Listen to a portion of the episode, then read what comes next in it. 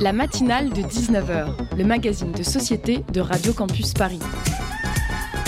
On y parle de sujets sérieux, de sujets moins sérieux, de ce qui se passe en Ile-de-France et de débats pas forcément consensuels. Tous les jours du lundi au jeudi sur le 93.9. Et oui, aujourd'hui nous te proposons une émission un peu spéciale hors les murs à l'Académie du climat. Euh, la COP26, elle s'est ouverte le 31 octobre à Glasgow et on pourrait presque dire que c'est un peu comme dans une classe. Il y a les bons élèves, les dissipés, les perturbés, les sceptiques et ceux qui ne veulent bah, strictement rien faire. Et cela, en plus de ne pas travailler, ils empêchent les autres de le faire. Si l'authentique bloc de glace du Groenland pensé devant le centre de conférence de la COP26 devait servir d'électrochoc, l'ambition en matière de climat est en mauvaise voie pour les politiques. Pour avancer sur la lutte contre le réchauffement climatique et minimiser son impact sur l'Arctique, comme partout ailleurs dans le monde d'ailleurs, les négociateurs vont devoir mettre les bouchées doubles cette semaine en Écosse. L'accord de Paris a été quasiment entériné, nous expliquant que l'on ne pourrait pas empêcher le réchauffement climatique, que l'on essaierait peut-être de le minimiser, mais que l'on ne pourrait pas l'empêcher. J'ai bien envie de dire, eh bien très bien, hein, puisque cela ça ne sert à rien, arrêtons tout. Arrêtons les transports en commun. Après tout, ce n'est qu'un puits Afrique pour l'État et un puits qui semble sans fond. Cet argent pourrait être mieux utilisé, je ne sais pas moi, pour créer des armes peut-être. Arrêtons aussi d'acheter local pourquoi devrait-on attendre l'été pour manger des fraises sucrées? Où nous avons tous des pulsions à des moments euh, en matière d'aliments, on a tous envie d'un melon, d'une pastèque à cette époque de l'année. Arrêtons aussi de soutenir nos voisins, n'oublions pas que ce sont eux qui appellent les flics quand vous faites la fête un peu tard le vendredi soir. Arrêtons aussi d'économiser de l'énergie, après tout, j'ai une maison connectée, qu'est-ce qui m'empêche de faire cuire un poulet dans un four à gaz pendant que ma machine à laver prépare mon linge en polyester pour que je puisse bien m'habiller pour ma soirée en Égypte demain soir? D'ailleurs, ben, j'ai même décidé d'utiliser un jet privé pour y aller, hein, puisque l'avion commercial trop peu pour moi. Hein. D'ailleurs, arrêtons aussi le tourisme en France. Jeff Bezos me propose d'aller dans l'espace, sur la Lune, pour quelques millions d'euros. Un déchet de fusée en plus ou de moins, qu'est-ce que ça change? Finalement, si l'on arrête tout, je me sens mieux dans mon corps. J'ai bien pollué, j'ai bien mangé, j'ai bien dormi dans l'espace, j'ai bien voyagé et je me sens en paix. Ah oui, mais me dit-on, je vais me retrouver tout seul. Ma planète, c'est devenu un rocher vide, un rocher sec, avec une température moyenne de 40 degrés. Plus rien ne pousse, plus rien ne vit, plus aucune eau, plus aucune ombre, simplement du sable, de la chaleur, le vide en somme. Un peu comme sur Mars finalement. Salut, c'est Théo, vous êtes sur Radio Campus Paris et tu l'auras compris, nous parlerons de climat aujourd'hui. Bienvenue, tout de suite c'est la matinale de 19h sur le 93.9.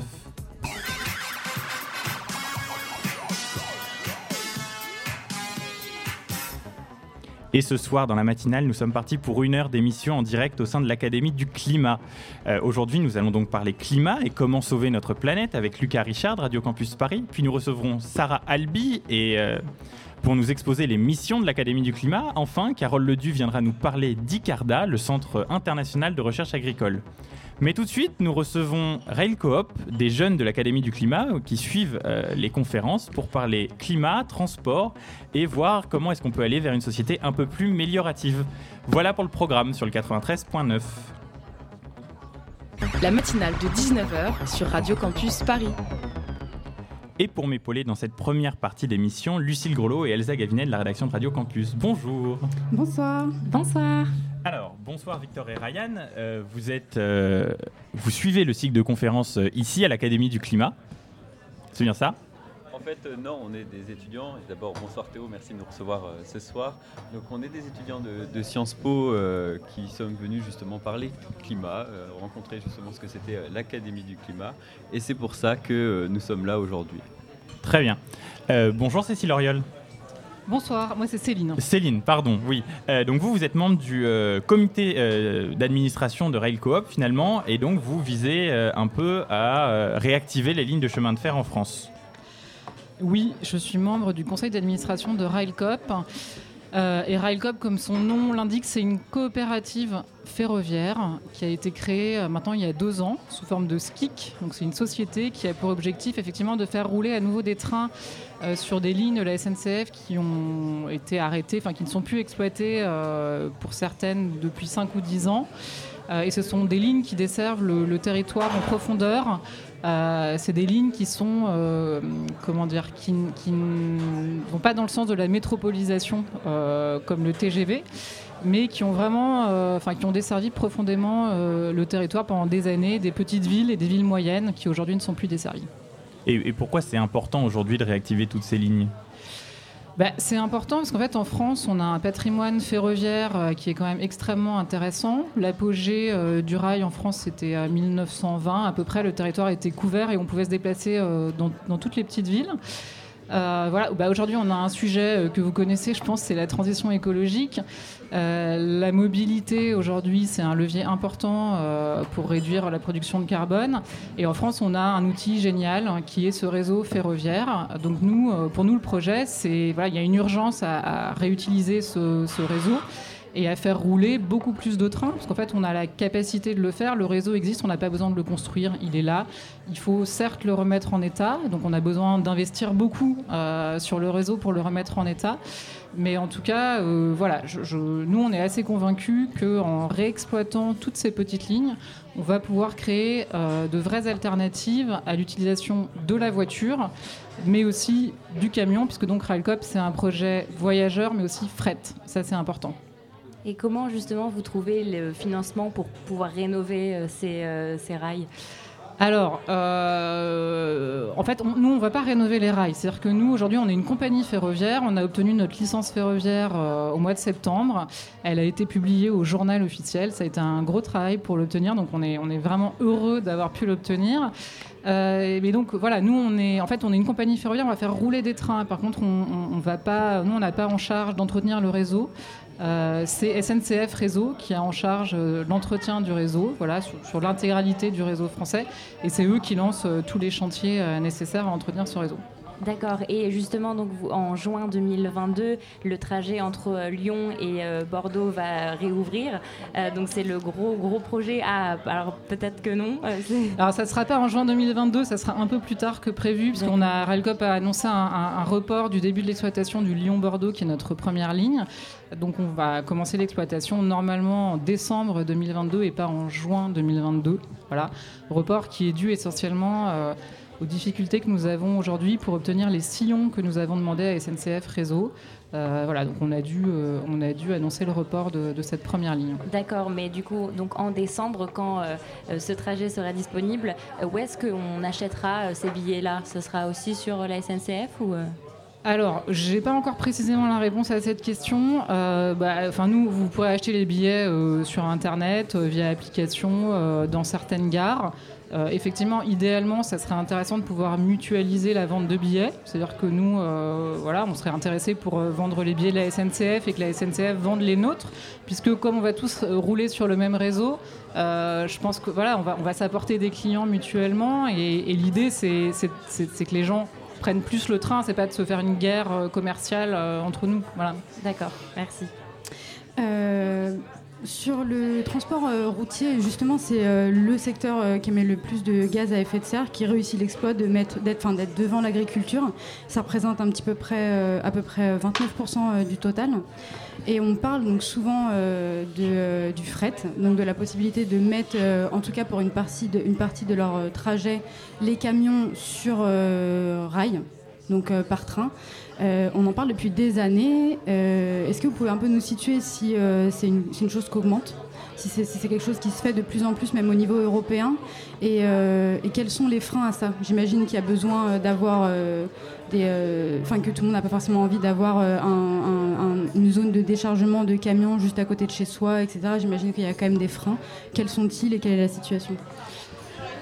Bah, alors sur le fret euh, en Europe, je pense que la France est particulièrement mauvaise élève et cela depuis très longtemps. Quand vous parlez d'années, moi je parlerais plutôt de décennies. En fait, c'est vrai que le fret, on en parle depuis des décennies et que rien n'évolue.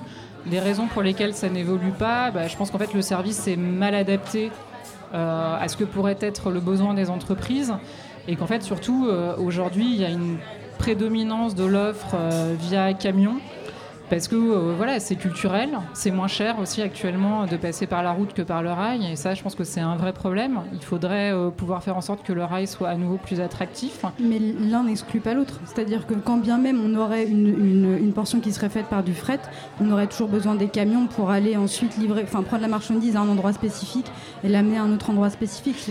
Oui, c'est vrai, mais ça serait quand même euh, toujours bien plus intéressant de pouvoir parcourir au moins, je sais pas, 60, 70, 80 euh, du trajet en question euh, en train quitte à ce que, effectivement, vous avez raison, il y, a besoin, une fois les marchandises arrivées à la gare, de les emmener à l'usine, de les emmener à, à leur point d'arrivée. voilà, et nous, on, travaille là-dessus, on travaille sur la logistique du dernier kilomètre, que ce soit d'ailleurs pour le fret euh, ou pour le trafic voyageur. Et cette logistique du dernier kilomètre, on aimerait la faire euh, bah, soit par véhicule électrique, euh, soit effectivement en raisonnant sur des, bah, des, proximités entre les, entreprises qui ont besoin de recevoir ces marchandises et qui les font voyager et la gare. Ryan et Victor, est-ce que vous trouvez vous aussi que rien n'évolue aujourd'hui? Est-ce que vous pensez qu'on a des efforts sur lesquels on peut s'accentuer? J'irai pas jusque dire que rien n'évolue, euh, notamment. Alors attendez, je vais bien parler dans le micro. Voilà. Hmm. Je n'irai pas dire que rien n'évolue, et notamment parce qu'il y a des solutions qui sont proposées euh, peut-être des initiatives qui ne viennent pas de l'État, euh, ça c'est certain. Par exemple, on peut parler d'Urban Loop qui euh, se trouve dans, la métropole de Nancy, je ne sais pas si, vous connaissez, mais qui propose justement des mobilités différentes, des transports justement automatisés, mais qui sont différents justement de la voiture et qui viendraient remplacer la voiture. Alors rien n'est fait, je dirais pas jusque-là, mais par contre des choses pourraient être faites, ça c'est certain, et peut-être plus. On parle de taxe carbone, on passe de, choses de de bah, tout simplement de remettre de frais de ferroviaire. On en parlait euh, avant, euh, avant l'interview et je pense que oui, il y a des choses qui pourraient être beaucoup plus mises en place et notamment dans l'époque où l'on vit. Oui, vous voulez réagir Céline? Bah, Oui, moi je voulais juste te dire que s'il y a des choses qui changent, parce que justement Va faire rouler son premier train fret lundi, ce lundi, là, lundi 15 novembre. Euh, entre Toulouse et Cap de. J'en profite pour, pour donner un peu notre actualité, mais c'est vraiment une super bonne nouvelle parce que c'est vraiment le premier train qui va rouler. Euh, voilà, donc les choses changent, puisque aujourd'hui, il y a une nouvelle compagnie ferroviaire euh, en France, hein, Railcop, avec un, modèle d'entreprise euh, qui est différent des, compagnies ferroviaires qui ont préexisté, qui est un modèle coopératif. et ce que ça raconte, ce projet, c'est qu'en fait, il y a des citoyens qui ont envie de se mobiliser fortement pour que le train revienne dans les territoires. voilà, et donc c'est une énergie dont ils font parler, et pour moi, les choses changent de ce point de vue-là. Après, effectivement, c'est un projet d'entrepreneuriat euh, coopératif. Euh, on n'a pas attendu les pouvoirs publics pour se lancer là-dedans. Voilà, mais donc oui, les, choses changent. Et, finalement, si je peux rebondir là-dessus, c'est quelque chose de très important ce qui vient d'être dit, c'est qu'on n'attend pas euh, les pouvoirs publics pour agir. Et finalement, c'est à base d'entrepreneuriat, à base d'initiatives qui sont peut-être personnelles, qu'on voit émerger justement des solutions qui peuvent être bah, des solutions d'avenir et qu'on pourrait peut-être plus s'inspirer. Et là, là, on peut demander justement à l'État euh, bah, d'agir pour les écomobilités, euh, pour une écologie pour tous et pas spécialement, enfin voilà, euh, pour quelque chose d'autre pour tous, mais voilà, en tout cas, c'est vraiment quelque chose qu'il faut agir. Je crois que si on devait demander quelque chose à l'État aujourd'hui, ça serait surtout, je pense, un, peu une traduction financière des ambitions en matière de rail et voilà, je, pense qu'il y, a vraiment besoin euh, d'injecter des montants importants sur l'entretien de ce réseau et particulièrement sur ces lignes entre les territoires. Il y a un nouveau projet dont vous avez peut-être entendu parler, c'est la ligne à grande vitesse entre Bordeaux et Toulouse. Euh, il y a des investissements euh, importants sur ce projet-là. Bon, on en pense ce qu'on veut. Euh, ce projet est-il utile ou est-il inutile? Moi, j'ai pas envie de me positionner là-dessus. Je trouve que le train à grande vitesse, c'est quelque chose qui a structuré notre territoire et on prend tous le TGV, voilà. Mais je pense que parallèlement à ça, c'est aussi vraiment très important de déployer des moyens financiers sur les lignes entre les petites villes et les petites villes moyennes. On a vécu la crise des Gilets jaunes récemment qui nous raconte des choses sur la mobilité, sur le coût de la mobilité. Et ça, c'est important. Et donc, je, crois qu'il est vraiment temps d'entretenir de, ce, ce, patrimoine ferroviaire qu'on a financé tous euh, pendant des décennies. Euh, voilà, c'est un levier, euh, c'est une chance de l'avoir, c'est un levier important. Ok, et selon vous, euh, le, la ville, euh, comment vont être les transports de demain? Est-ce que dans la ville, on sera que en vélo entre, entre les villes, on sera que en train? Est-ce qu'on doit totalement supprimer la voiture Selon vous, voilà, c'est quoi les transports de demain? Justement, sur, sur ce point, je me permets de compléter. On voit effectivement qu'il y a un boom de. Enfin, qu'il y a un report de population qui est en train de s'opérer. On ne sait pas encore s'il est de longue durée ou pas. Euh, mais vers les villes moyennes et les zones rurales. Mais les villes moyennes, c'est vraiment euh, c'est très très marquant. On voit qu'il y a un recul, euh, par exemple, des prix immobiliers à Paris, que dans les villes moyennes, on a une augmentation moyenne de 4,9%, donc c'est énorme. Et justement, l'un des points centraux à, l'intérieur des dans cette question du report des populations vers les, villes moyennes, c'est la question des transports. On a encore majoritairement des populations qui se déplacent avec effectivement ce modèle de, de la voiture individuelle. C'est malheureusement l'un des rares points qui n'a pas été discuté durant la primaire écologiste. Et, justement, donc on voit qu'il y a quand même aussi en parallèle de ça une progression dans le vélo qui est passé de 2% à 2,9%, ce qui est aussi une chose sur laquelle on devrait se réjouir. Mais qu'est-ce qu'on peut faire justement là-dessus pour euh, opérer ce shift euh, de, la voiture individuelle vers d'autres moyens de transport du quotidien? Bah, en tout cas, euh, sur la réponse concernant le, ferroviaire, je pense que la solution, c'est tout simplement qu'il y ait beaucoup plus de trains qui roulent, c'est-à-dire qu'on ait une bien meilleure régularité, un bien meilleur cadencement sur de nombreuses lignes. Euh, ça, c'est un premier point. C'est-à-dire qu'en fait, euh, je pense qu'à partir du moment où les gens auront la certitude et la garantie de pouvoir trouver euh, en gare un train qui va partir bientôt, ça changera beaucoup de choses.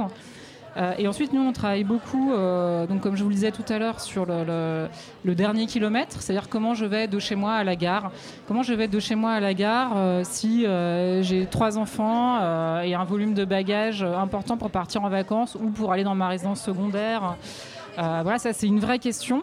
En fait, la, voiture, c'est une drogue dure parce que c'est un moyen de mobilité hyper simple. On peut mettre tout ce qu'on veut dedans, voilà. Et donc, il faut lutter contre ça. En fait, il faut proposer des alternatives euh, qui soient alléchantes, simples, économiquement euh, pas trop élevées. Et donc, voilà. je pense que ça, ça c'est un vrai levier pour pour donner envie aux gens de, de, prendre le train.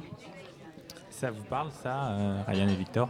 Est-ce que vous pensez que c'est des choses sur lesquelles on peut jouer pour aller vers plus de mobilité, finalement quitter sa voiture et euh, en dehors des grandes villes, je veux dire moi, honnêtement, ça me parle. Je pense que si les mobilités changent, c'est parce que les modes de, les modes de vie euh, changent aussi. Et je pense que ça doit s'accompagner justement de politiques publiques, euh, notamment que ce soit pour les modes multimodales, parce qu'on se rend compte que justement, ce que, ce que, ce que tu as dit justement à l'instant, c'est que dans les villes moyennes, bah, on, doit privilégier le fait que si on, va travailler dans une ville comme, euh, j'ai dire, Bar-le-Duc et combien de Paris, il faut qu'on puisse ensuite aller, pouvoir aller en vélo avec une piste cyclable justement dans le lieu de travail. Et je pense que justement, ça, ça doit être accompagné de soit de dispositifs, soit d'aide à l'achat pour par exemple euh, des politiques comme le vélo. ou alors, qui a été mise exactement, en place, exactement. C'était les 500 euros donc, euh, qui a été mis en place justement normalement durant le confinement. Le prix du vélo à peu près autour de 1000 euros. Euh, c'était ça.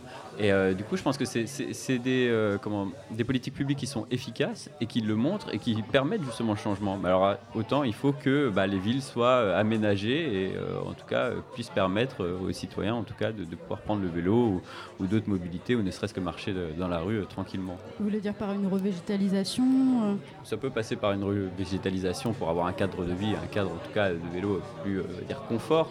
Mais euh, je pense que la végétalisation d'ailleurs, elle, vient même dans un meilleur cadre de vie dans, tous les cas. Mais oui, bien sûr, ça, s'accompagne. Puis aussi, bah, on n'a peut-être pas parlé, alors que pourtant on parlait des, lignes de transport, mais l'accessibilité, ne serait-ce que, prix du billet, enfin le prix d'achat, euh, pour prendre un train. Alors même s'il existe certes euh, des, passes comme euh, TGV Max, carte jeune, le prix d'achat n'est pas toujours accessible à l'étudiant ou ne serait-ce qu'à la personne de, façon générale.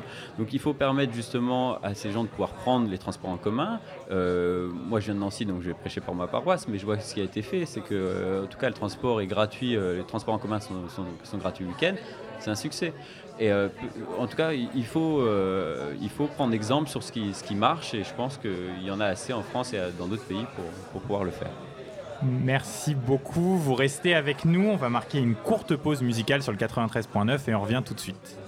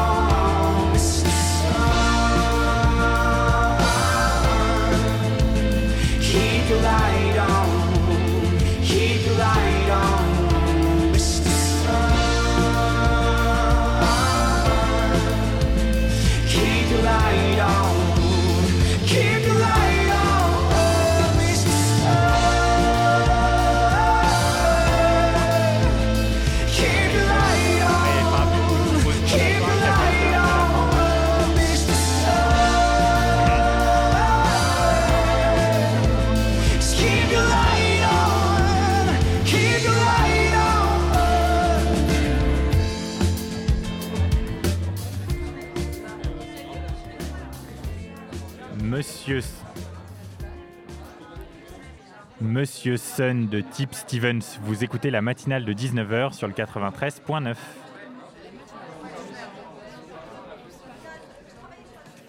Alors, pour cette deuxième partie à l'Académie du Climat, justement, nous recevons deux services civiques qui travaillent ici à l'Académie du Climat. Donc, bonjour Roman et Émilie. Alors, est-ce que c'était important pour vous d'être jeune et engagé Oui, euh, parce que je pense qu'en tant que jeune, on est l'avenir euh, du monde, si on peut dire ça comme ça. Euh, et donc, c'est nous qui allons porter les différents projets que ce soit politique, climatique, enfin sur les différents domaines. Et donc, en tant que jeune, nous on est étudiants pardon. On a 21 ans et du coup je pense que c'est aussi important parce qu'on va à l'académie à l'académie du climat pardon. On, va former et animer des animations pour les plus jeunes qui seront aussi l'avenir. Et moi, je pense que je pense un peu pareil. Je vois un peu l'environnement et le sujet de l'écologie dans un projet hyper global qui concerne toute la société, que ce soit la politique, le monde du travail, euh, même l'éducation, la culture et tout ça. Et du coup, euh, nous, bah, vu qu'on a à peu près la vingtaine, on va vivre encore pendant plusieurs années, pendant plusieurs euh, décennies sur cette terre. Donc on a intérêt à prendre ce sujet à cœur. si nos générations l'ont pas forcément fait, bah, c'est à nous de, prendre un peu le relais, mais pas non plus en se disant qu'il faut que seuls les jeunes agissent. Mais justement, je trouve que ce qui est intéressant, c'est que bah, les adultes, les personnes plus âgées, les jeunes, les enfants, on soit tous un peu dans le même élan euh, pour améliorer la situation sur la Terre. Et, et à votre avis, comment est-ce qu'on peut faire ça aujourd'hui? Comment est-ce que, enfin, on intègre nos parents à ce débat? Parce que finalement, ils ont eu beaucoup eu le discours de euh, bah, la génération d'après, ils sont plus jeunes, ils vont avoir les idées, etc. Justement, maintenant, c'est à nous d'avoir les idées, comment on fait pour les intégrer. Puis il y a également un, discours assez stigmatisant quand même sur la génération des boomers qui a même été intégré à un moment dans la campagne, euh, dans, les, affiches de communication d'Europe Écologie Les Verts, etc. Donc il y a déjà aussi des polarisations qui peuvent, euh, qui peuvent s'effectuer quand on amène le sujet sur la table. Euh, oui, moi de mon point de vue, je trouve que ok, on peut reprocher beaucoup de choses aux boomers, mais d'un côté, il faut peut-être se dire qu'à l'époque, euh, au moment où ils vivaient, ils savaient pas forcément ce qu'ils faisaient, ils n'avaient pas forcément d'autres alternatives, mais du coup maintenant, il faut se dire que bon bah on arrête un peu d'accuser euh, tout le monde et on essaye d'améliorer de, nos modes de vie aujourd'hui au quotidien, d'avoir des gros projets politiques communs pour justement avancer et peut-être plus trop rester dans le qu'est-ce qu'on a fait avant, qu'est-ce qu'on a mal fait? Je suis d'accord euh, pardon, avec euh, Émilie dans le sens où euh, l'union fait la force et ça ne sert à rien de se diviser. On peut tous agir à notre échelle, peu importe notre âge, donc qu'on ait 50, 20 ans ou 8 ans. Au final, on a pratiquement tous des gestes du quotidien qui sont communs et on peut tous agir sur ça. Et justement, c'est ce que vous enseignez à l'Académie du climat à des jeunes. Qu'est-ce que vous faites concrètement? Alors, euh, on anime des ateliers sur euh, différentes thématiques euh, qu'on retrouve dans le quotidien, par exemple l'alimentation, la consommation, le transport, la culture bien sûr, l'énergie, etc., etc. Et du coup, on, anime des ateliers où on met en pratique ce qu'on peut changer un peu, rien que chez nous. Enfin, j'ai l'impression en tout cas que c'est la dimension qui qui, prône à l'académie, c'est de changer rien que ce qui est proche de chez nous et pas forcément s'attaquer directement euh, à des combats plus loin, parce qu'ils considèrent que rien que des vies individuelles un peu mieux menées, entre guillemets, bah, c'est déjà euh, un, progrès. Euh, justement, sur ce point-là, on a en fait souvent cette rhétorique de la responsabilité individuelle euh, dans les luttes écologiques, elle est utilisée comme un bouclier, notamment euh, par euh, tout un nombre de, fondations qui sont adossées à des gros industriels, pour justement permettre à ces mêmes gros industriels de se passer eux-mêmes d'appliquer ce qu'ils prêchent pour les autres. donc comment on fait pour à la fois bah, propager cette idée de chacun à son niveau peut faire quelque chose pour le climat, mais en même temps de préserver cette exigence de, euh, euh, que le secteur industriel prenne aussi sa part, euh, commence un peu à se pencher sur la question, par exemple, de l'emballage plastique, etc., mais des choses à plus grande échelle qui auront quand même plus d'impact, il faut le reconnaître, que, que tous les efforts individuels qu'on pourrait faire ensemble. je pense que oui, il y a besoin et d'engagement individuel et d'engagement collectif. Peut-être que on peut procéder par des sortes de boycotts. Peut-être que moins, peut-être moins on consomme d'emballage, comme tu disais au bout d'un moment, les entreprises vont peut-être se poser la question bah, de changer de mode d'emballage ou peut-être de supprimer les emballages. Et sinon, à mon avis, ça peut passer par une pression euh, politique ou économique. Enfin, si on consomme plus, bah, et peut-être qu'ils vont changer de métier ou changer le but de leur entreprise. Et bah, on l'a vu aussi par exemple dans les domaines euh, de la mode. Euh, avec euh, bah, des grosses industries, des grosses entreprises comme par exemple, je sais pas, les marques de fast fashion qui aujourd'hui bah, font du greenwashing parce qu'ils ont bien vu que l'écologie et l'environnement c'était un sujet qui tenait de plus, en plus au cœur des consommateurs et au final c'est ça, à la fois une démarche de la part des industriels, mais en même temps une certaine hypocrisie parce que euh, c'est pour se donner finalement une image de marque euh, pour plaire à la, au plus grand nombre en fait. Bah je, alors, je, vais peut-être justement préciser un petit peu ma question. Il y a Val qui disait euh, il y a quelques années quand il sortait son dernier album qu'on ne pouvait pas faire du rap sans être dissident. Est-ce que vous pensez qu'on peut faire de l'écologie sans être militant? Sans forcément intégrer des structures de militantisme bah, structurées du coup, des structures structurées de bourdieusienne, mais est-ce qu'on peut se revendiquer écologiste ou revendiquer un intérêt pour la planète sans militer finalement dans son quotidien et voir ça, enfin voir toute sa vie en fait à travers ce prisme-là? Euh, Je pense que oui et non dans le sens où euh, bien sûr qu'on peut euh, juste avoir un mode de vie assez simple avec juste le nécessaire en soi puisqu'on consomme beaucoup trop etc.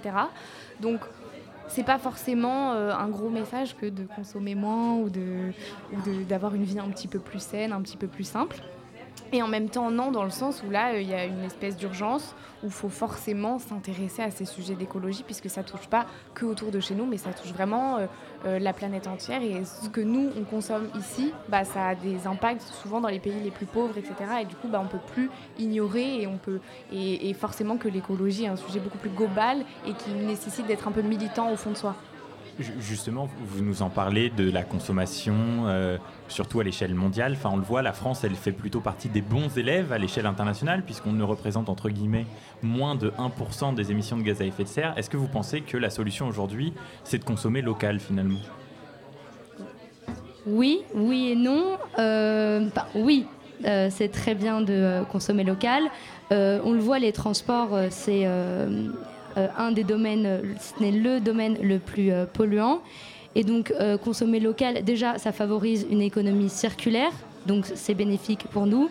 Mais ça permet aussi bah, de freiner finalement des pays qui, comme la Chine, polluent de plus en plus. Enfin, je pense exemple à la Chine, qui a été absente des accords de la COP, notamment sur les énergies, et qui pendant du coup euh, cette semaine à relancer euh, la production de charbon alors qu'en fait euh, bah, l'urgence climatique elle, est, elle présente d'un côté, moi, il y a un truc qui me gêne aussi. Enfin, je suis totalement pour consommer local, etc. Mais par exemple, si on se remet un petit peu dans l'histoire de la mondialisation, tout ça, c'est un peu les pays de l'Occident, de l'Europe, des États-Unis qui ont demandé aux pays comme la Chine, l'Inde, d'être un peu des ateliers du monde pour euh, rejoindre la compétitivité, rejoindre le libéralisme, etc.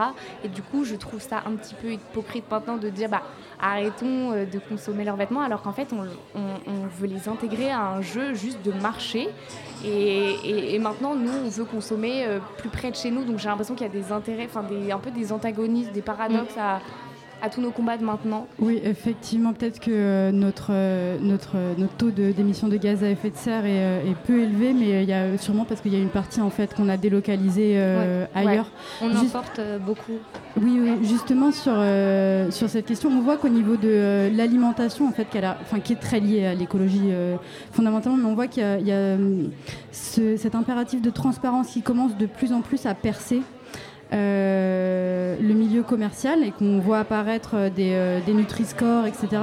Est-ce que vous pensez que. Qu'est-ce quel est votre avis sur, euh, sur l'affichage, au même, au même titre que le Nutri-Score, de l'empreinte carbone avec effectivement bon, bah, une, manière de l'établir qui, qui effacerait ces barrières géographiques et qui dirait exactement combien a coûté le produit?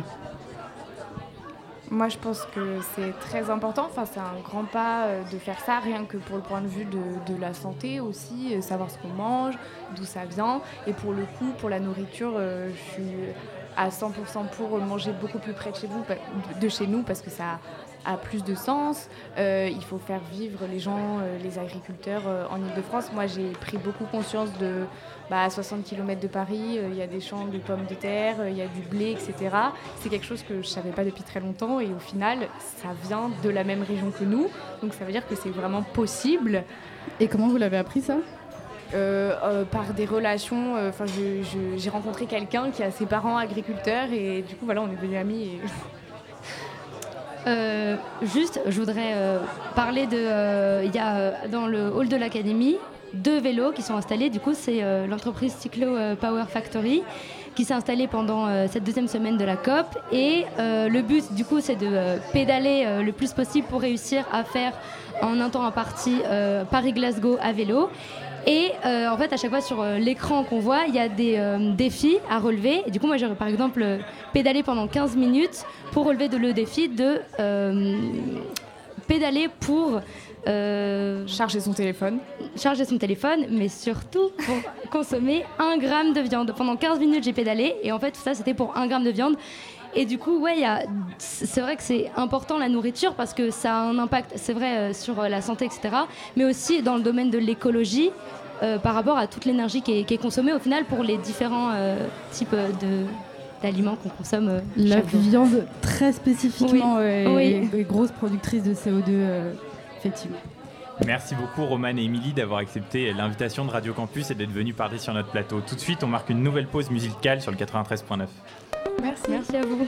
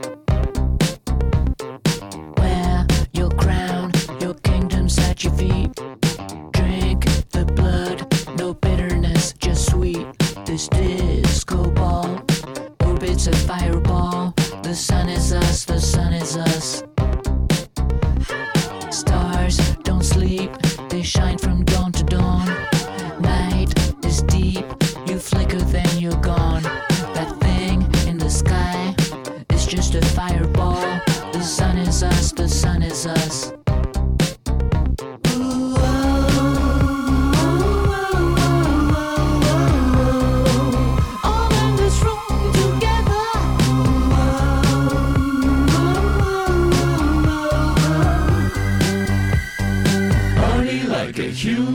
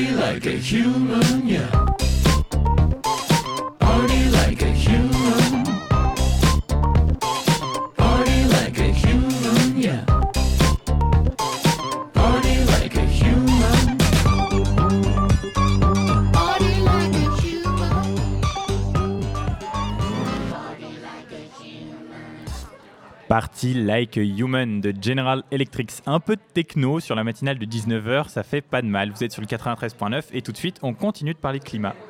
La matinale de 19h sur Radio Campus Paris. Alors, pour continuer sur le climat, Lucas Richard de la rédaction va nous parler climat, pollution et de comment au final on peut sauver la planète bah, super facilement. Et oui, aujourd'hui, parce que je suis climato-sceptique, je me suis dit c'est bien d'avoir tous les points de vue, donc je vais vous parler de cette arnaque qui est le réchauffement climatique. Il y a des gens qui y croient. Parce qu'on roule en voiture, la planète elle se réchauffe, faut arrêter de se foutre de ma gueule. Tu réfléchis deux secondes, tu te rends compte que c'est pas possible. Genre là, je roule en 4x4, il y a des ours polaires qui perdent leur maison. Vous êtes teubés ou quoi? Non, c'est faux, c'était une blague. C'est juste parce que j'ai pas envie de me faire casser la gueule à la sortie, ils sont pleins. Parce qu'aujourd'hui, on est à l'Académie du climat, qui n'est pas, comme on pourrait le croire, un lieu où c'est comme la fac, il n'y a que des mecs qui kiffent le climat. C'est plein de gens qui ont fait des licences de géographie à Créteil, qu'on a réunis dans une même pièce. Si c'était à Créteil, bah ça serait pas l'UPEC, parce que ça n'a rien à voir, c'est pas une fac. Non, en vrai, je suis en train de péter un câble, les jeux sont trop cool ici. Si le Canada c'était en France, bah ça serait l'Académie du climat. Bref, le climat, c'est quoi? Parce que personne n'a expliqué. Du coup, je le fais. Le climat, c'est les stades de la Terre. Ça veut dire qu'il y a des mecs qui enregistrent les infos de la Terre et ils font des classements. Après, il y a des compétitions climatiques. Chaque été, on essaye de battre les records de chaleur. On peut booster la Terre pour l'aider à mieux performer en utilisant des entreprises au charbon ou en enterrant des déchets nucléaires.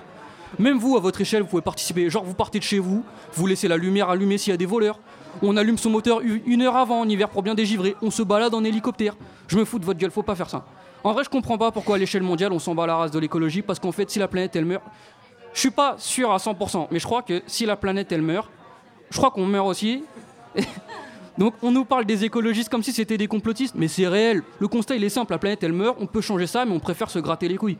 Je le dis tout le temps, mais c'est réel. Les trois quarts de nos problèmes, c'est à cause des mecs qui ont de la thune. Mais en même temps, si t'es riche, les problèmes de tout le monde, c'est plus trop tes problèmes. Est-ce que tu vas sacrifier une vie cool pour sauver tout le monde?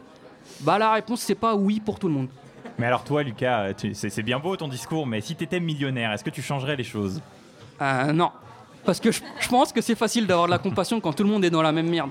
La pollution, c'est nous que ça va toucher en premier. Là, il y a des ours blancs qui prennent des cours de brasse. Ils sont super bons en dos crawlé. Mais je pense que si t'es riche, en fait, tu côtoies des gens du même milieu. Et en plus, tu seras un des derniers touchés par la pollution à la fin du monde. Qu'est-ce que tu race Et puis, il faut savoir être égoïste. Je pense que légalement, on devrait faire une loi qui dit que t'as le droit de rouler en 4x4 et de vider tes déchets dans la rue. Si en échange, tu fais pas d'enfants. Comme ça, niveau pollution, c'est kiff-kiff. Parce que les enfants, ils polluent de ouf. C'est à cause de eux que la planète elle meurt. Faut les emmener en cours en voiture. Ils utilisent du papier pour leur cahier. Ils pètent de ouf. C'est eux, ils niquent la planète. Et je parle pas de la pollution sonore, c'est abusé, wesh. Mais bon, après, c'est bien rejeter la faute sur les mecs comme moi. Mais alors l'écologie et le climat, il reste quand même bah, des problèmes à traiter, non? Enfin, je sais pas, c'est bien beau d'avoir de l'argent, tout ça, mais le climat, qu'est-ce que t'en fais? Bah là, il y a la COP26, donc les dirigeants des pays du monde vous faire avancer les choses vers le positif. non, je- je déconne, faut me dire quand je dis de la merde, je m'en rends pas compte. Un micro AVC, c'est ouf, mon côté gauche est paralysé, je sens plus mon bras. Non, en vrai, déjà, faut voter pour les écolos présidentielles aux élections en général. Faut faire des efforts soi-même. Genre, quand tu vas au McDo, au lieu de prendre deux Big Mac, bah maintenant t'en prends un. Et tu prends un truc au poulet à la place du deuxième. Tu pisses dans la douche, ça économise l'eau des chiottes. Enfin, en fait, tu fais tout dans la douche. On arrête avec les lave-vaisselle, maintenant on fait la vaisselle dans la douche. On vit comme un étudiant dans un logement du Crous. C'est ça être écolo. On demande au mec du grec si la viande elle a grandi à la montagne. On recharge sa voiture avec de l'essence faite à partir d'épluchures de mangue. On met que des vêtements faits à partir d'animaux pas en danger. Genre on s'habille avec du cuir de suricate parce qu'il y en a plein. On arrête de fumer du shit, mais ça, ça n'a rien à voir avec le fait d'être écolo, c'est juste que c'est pas bon, les mecs. On joue plus à la Xbox parce que la Play, existe. Les, les mecs qui jouent à la Xbox, ils mettent des caleçons free. On arrête l'avion, on se balade que en stop ou en skate. On n'écoute plus de rap à part Stomy Bugsy parce que c'est le frérot. Faut voter à gauche, même si tu manges ton compost le soir, si tu votes à droite, ça annule tout. Normalement, on fait tout ça dans genre deux semaines, la planète elle est sauvée. Eh bien, merci Lucas pour tes précieux conseils. Je pense que nous sommes partis vers de bonnes choses.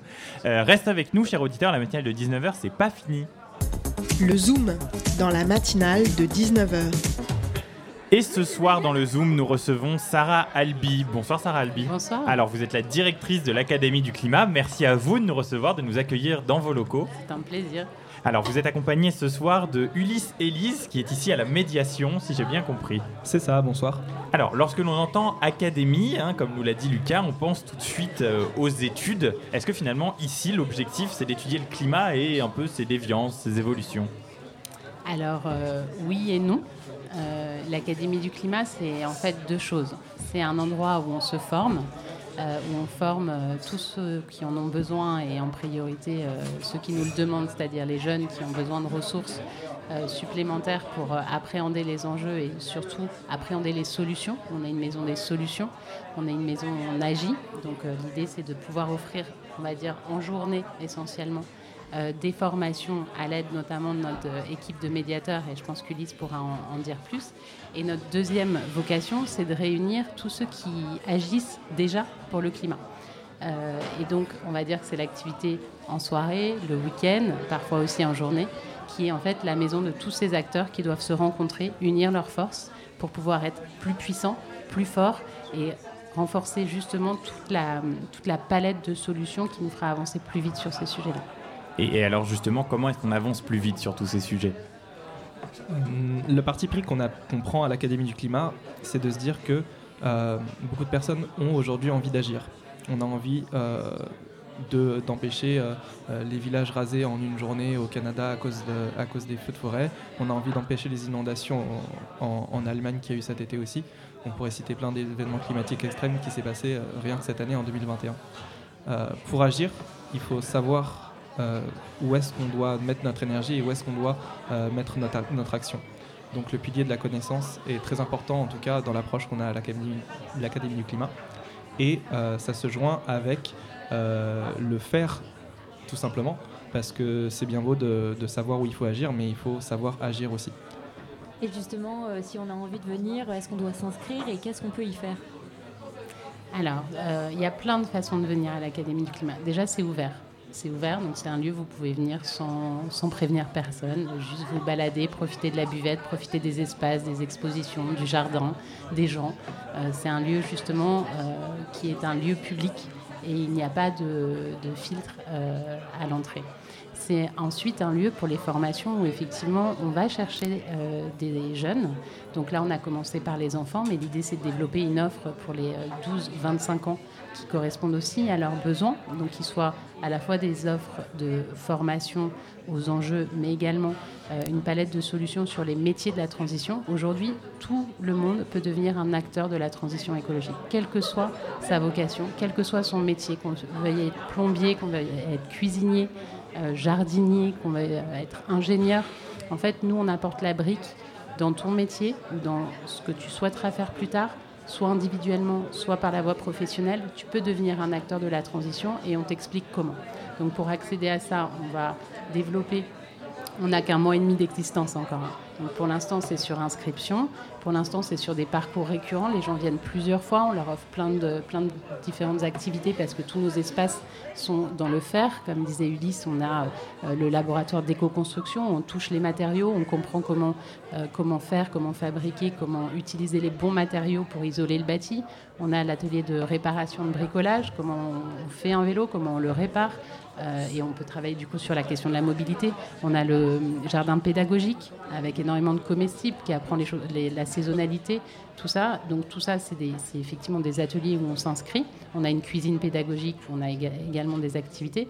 Donc pour l'instant, on s'inscrit. On est en lien avec euh, les directeurs d'école, les directeurs de collège, avec des associations qui travaillent aussi à la réinsertion de jeunes qui sont déscolarisés. Et on fait des parcours sur mesure pour eux en partant de ce qui les intéresse, le sport, la couture, euh, le, jardinage. Et on fait un parcours sur mesure pour leur apporter du contenu supplémentaire et surtout des solutions d'orientation.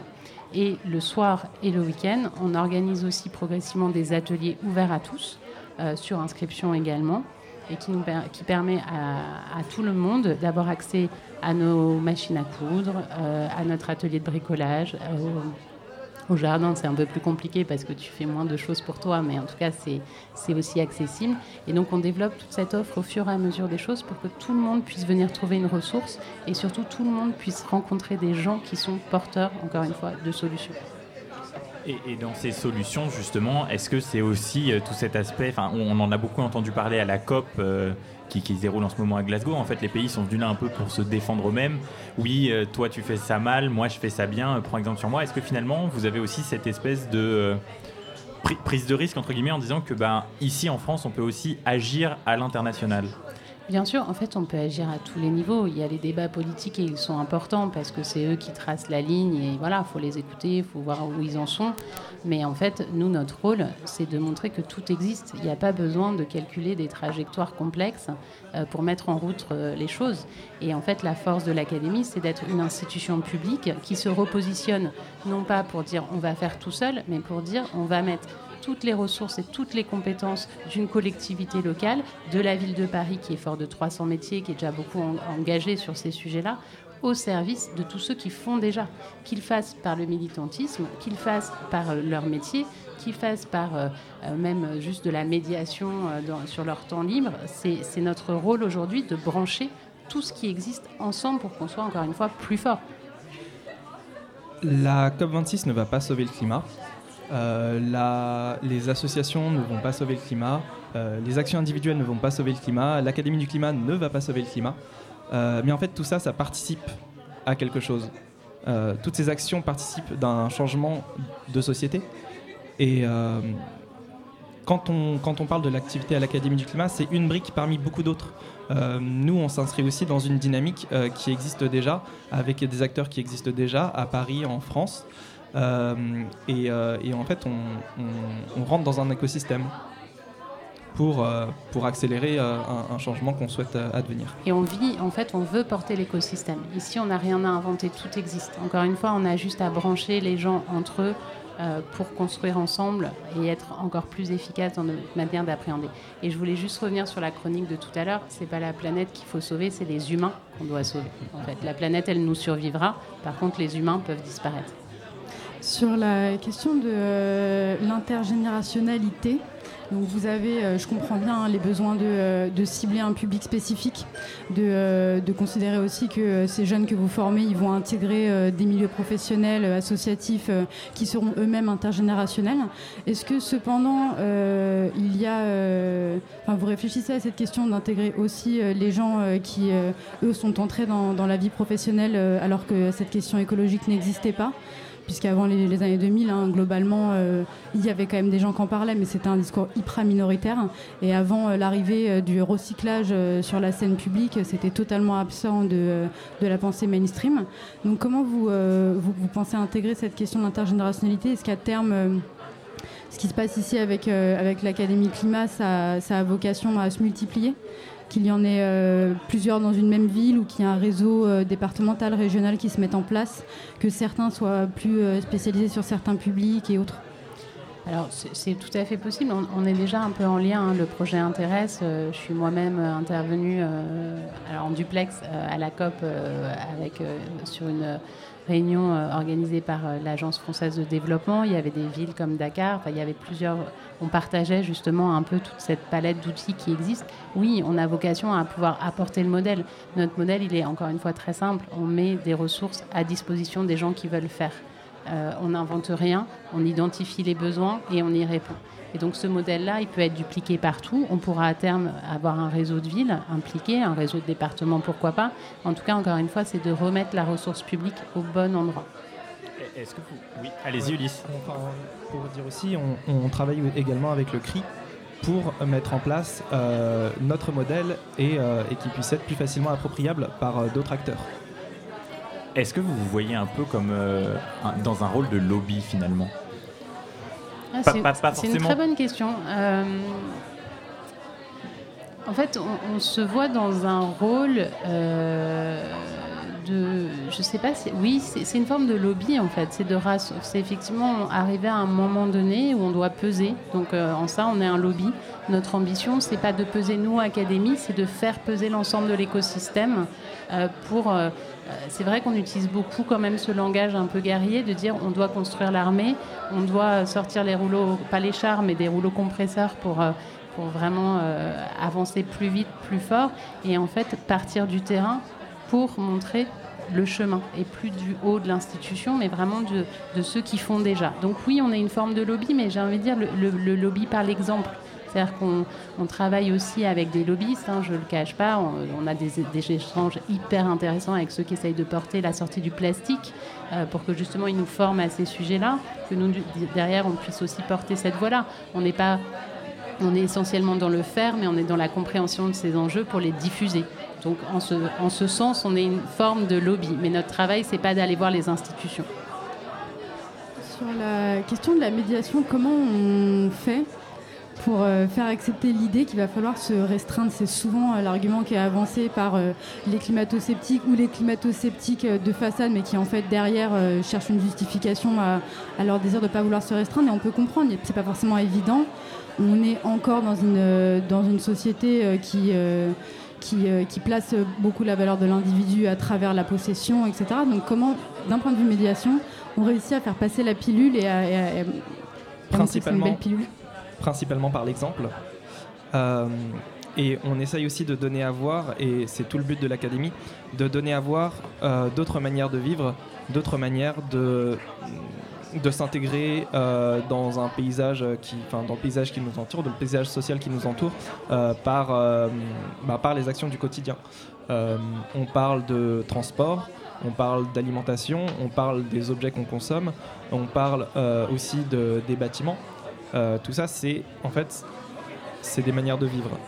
Euh, quand on commence à parler des manières, de différentes manières de vivre, euh, des manières qui sont compatibles avec un monde euh, dont, on, restreint le réchauffement climatique euh, le plus possible, euh, on, commence déjà à ouvrir des imaginaires qui ne sont pas dans un imaginaire de euh, consommation, de aller toujours plus loin, toujours plus vite, toujours plus fort et en consommant toujours toujours plus.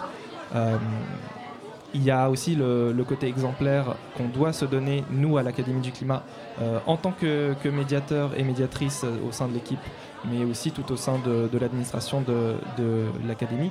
Euh, ici, on est actuellement en train de, discuter dans la buvette de l'Académie du climat. La carte de la buvette de l'Académie du climat est uniquement locale. On a refusé d'avoir du café, on a refusé d'avoir du chocolat, parce qu'en y réfléchissant, euh, on, se demandait où était notre cohérence si on importait des pays, enfin on importait des, produits qui venaient de, pays très éloignés. Donc on sert de la chicorée. Et, et je vais rajouter une petite chose sur cette question. En fait, on travaille sur l'adhésion. Euh, L'écologie, c'est pas triste, et c'est ce qu'on cherche aussi à incarner. Si on a cette buvette, si on a des concerts, si on a des performances artistiques, c'est parce qu'en fait, c'est aussi adhérer à un mode de vie qui est un peu différent. Je suis un peu plus vieille que vous. C'est vrai que moi, je suis d'une génération où visiter le monde euh, était euh, la priorité absolue. Euh, J'ai moi-même voilà, fait, de grands voyages en tant qu'étudiante, des Erasmus, des machins, etc. Et, du coup, je peux me permettre aujourd'hui d'être plus décroissante dans ma manière de consommer du loisir. Mais en tout cas, on, on peut faire adhérer assez facilement un modèle qui reste quand même sympa. Merci beaucoup euh, Sarah Albi et euh, Ulysse Elise d'avoir accepté notre invitation. Restez avec nous, la matinale, ça continue. La matinale de 19h sur Radio Campus Paris. Et ce soir, nous recevons Carole Leduc qui fait partie de notre rédaction. Alors, de quoi viens-tu nous parler aujourd'hui, Carole? Eh bien, durant cette semaine dédiée en grande partie à l'environnement, j'ai décidé de m'intéresser aux populations des pays peu développés. Et je suis tombée sur ICARDA. ICARDA, c'est un centre international de recherche agricole dans les zones arides. Des zones que l'on retrouve au Moyen-Orient, en Asie et en Afrique. Les scientifiques ont pour vocation d'aider les petits paysans à lutter contre le dérèglement climatique. Car en plus d'être économiquement défavorisés, ils doivent faire face au changement climatique et à ses conséquences, qui affaiblissent, voire anéantissent leur culture. Et alors, depuis quand elle existe cette euh, organisation internationale et où est-ce qu'elle est implantée? Elle s'est installée en 1977 à Alep, en Syrie. Elle fait partie d'un partenariat agricole regroupé sous le nom de CGIAR, qui réunit plusieurs organisations internationales. Le CGIAR vise à améliorer la sécurité alimentaire dans le monde. Ils ont d'ailleurs le soutien des Nations Unies. Pour autant, ICARDA demeure la seule organisation de ce partenariat implantée dans ces zones arides. Et pourtant, selon les derniers chiffres avancés, environ 80% de la population de Syrie, elle vit sous le seuil de pauvreté. Est-ce que tu peux nous dire euh, bah, aujourd'hui comment euh, travaillent les scientifiques?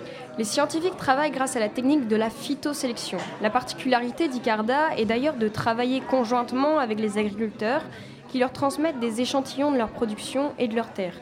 ICARDA a pour but de développer de nouvelles cultures capables de faire face au changement climatique.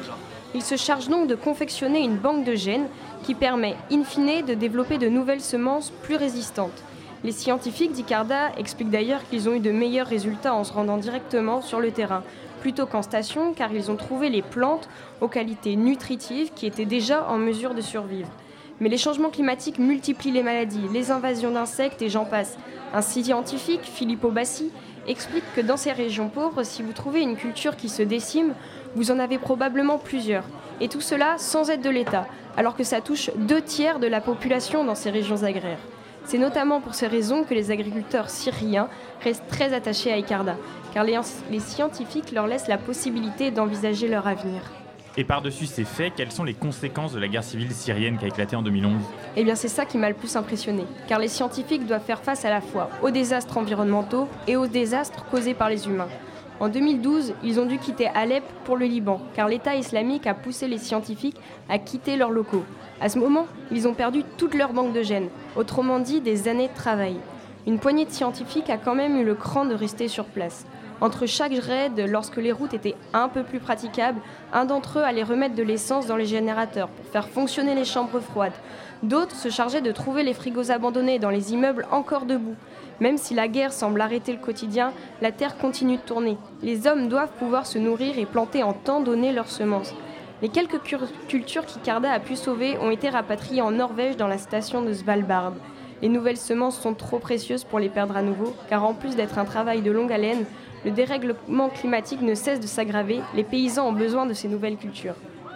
Et alors euh, aujourd'hui, rapidement, euh, elle en est où cette organisation? Eh bien comme nous, aujourd'hui, Icarda s'intéresse à la COP26. Ils ont, je le rappelle, pour vocation d'améliorer les conditions de vie dans les communautés rurales et d'aider les petits exploitants. Ils trouvent des solutions et cela sans aucun but lucratif. La délégation présente à Glasgow aimerait obtenir une subvention de 6 milliards de dollars pour encourager un système alimentaire intelligent face au climat. Icarda souhaite mieux équiper les petits producteurs pour qu'ils se préparent à devenir plus résistants face aux futurs obstacles qui les attendent. Eh ben voilà, ce sera le mot de la fin.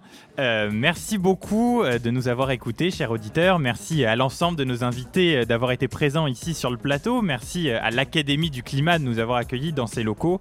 merci aussi à, Jonathan et Jeffrey, nos deux experts du son de ce soir. merci aussi à Hugo Leroy, notre coordinateur, qui nous permet chaque soir de, de te parler. Et merci aussi à toi, cher auditeur. Nous existons grâce à toi, grâce à ton écoute et les infos que tu nous donnes. Tu nous pousses sans cesse à nous dépasser et tu es notre muse, notre roi, notre inspiration. Sans toi, la matinale n'existe plus, alors merci de nous choisir. La matinale de 19h, elle revient en toute exclusivité pour toi dès lundi sur le 93.9 et 24h sur 24 sur radiocampusparis.org. Je te dis à plus tard et surtout, enjoy